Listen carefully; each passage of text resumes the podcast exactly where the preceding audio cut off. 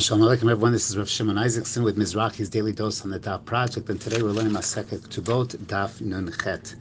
And the Mishnah earlier taught us an interesting halacha that when it comes to an arusa, a woman who is betrothed but not yet fully married, does not have nisuin, has not yet entered into the domain of her husband, so on a doraisa level, she's allowed to eat truma. She's classified as kinyan kaspo, the part of the household, the acquisition of the husband, and as a result, that would enable her to eat to eat truma.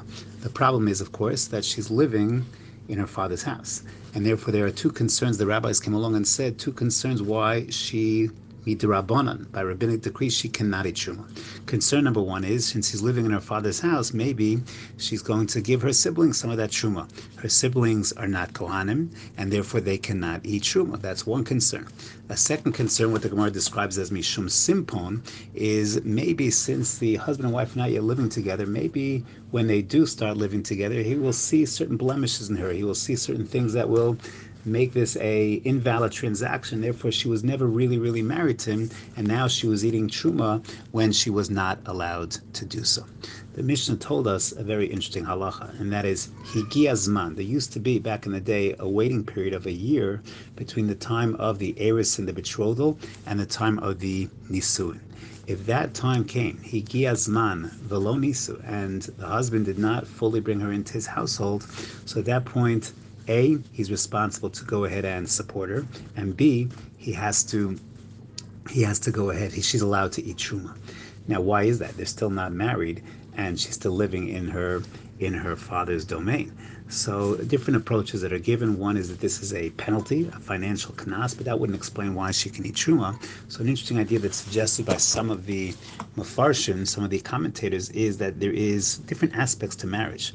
One aspect to marriage is a financial aspect to marriage. Other aspects are the permissibility of intimacy. Uh, there's an isser now. She cannot be with any other man. So it could be that they are, after a year's anniversary, they're already considered to be quasi married. They're already called married with respect to financial matters. As such, he has to support her. He has to pay mizonot. He has to support her. She can already eat truma. She's already, as far as the legal financial commitments, she's part of his household. Yes, they still can't have intimacy until nisuin. Perhaps other dinim will kick in as well, but that would trigger a complex view of the marriage relationship. And perhaps the reason the first Mishnah Sex Kiddushin tells us Kesef, Shtar, and Bia is these three different ways of entering into marriage financial, Kesef, Shtar, contract, and Bia, intimacy, are reflective of these various aspects of marriage. Kesef, financial, Shtar, perhaps a kinyan of Isser, she's now assur to the rest of the world, and of course, Bia, intimacy. Have a wonderful day.